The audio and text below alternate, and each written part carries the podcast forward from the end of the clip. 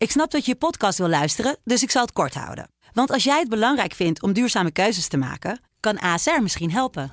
Nou hoor ik je denken, hoe dan? Nou, bijvoorbeeld bij het duurzaam herstellen van schade. Of de premies die we beleggen volgens ons duurzaam beleggingsbeleid. Dat bepaalt waar we wel en juist niet in investeren. Wil je meer weten over welke duurzame keuzes ASR maakt? Ga dan naar asr.nl slash duurzame keuzes. ASR doet het. Zo, dan kan je nu lekker naar je podcast luisteren.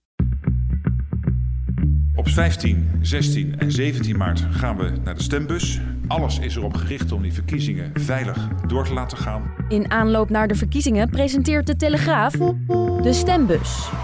Een podcast met het laatste campagnenieuws. Dit is allemaal privé en het onderscheid niet accepteren tussen privé en publiek, dat hoort bij een totalitair regime. Jonge meisjes en vrouwen die kunnen zien, vrouwen zijn ook bazen van de wereld.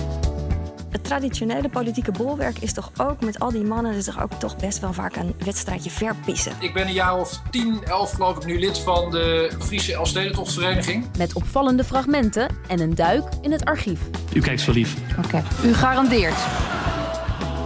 En ik citeer Lachta Brahimi. Toen ik kwam had ik een paar goede ideeën. Het is nu tijd voor iemand anders met een paar goede ideeën. Kom mij niet aan met wappiegedrag. Als hier één wappie is, dan bent u het eerder dan ik. Luisteren dus vanaf 1 maart elke ochtend van maandag tot en met vrijdag. Natuurlijk op de site en app van de Telegraaf en in je favoriete podcastplayer.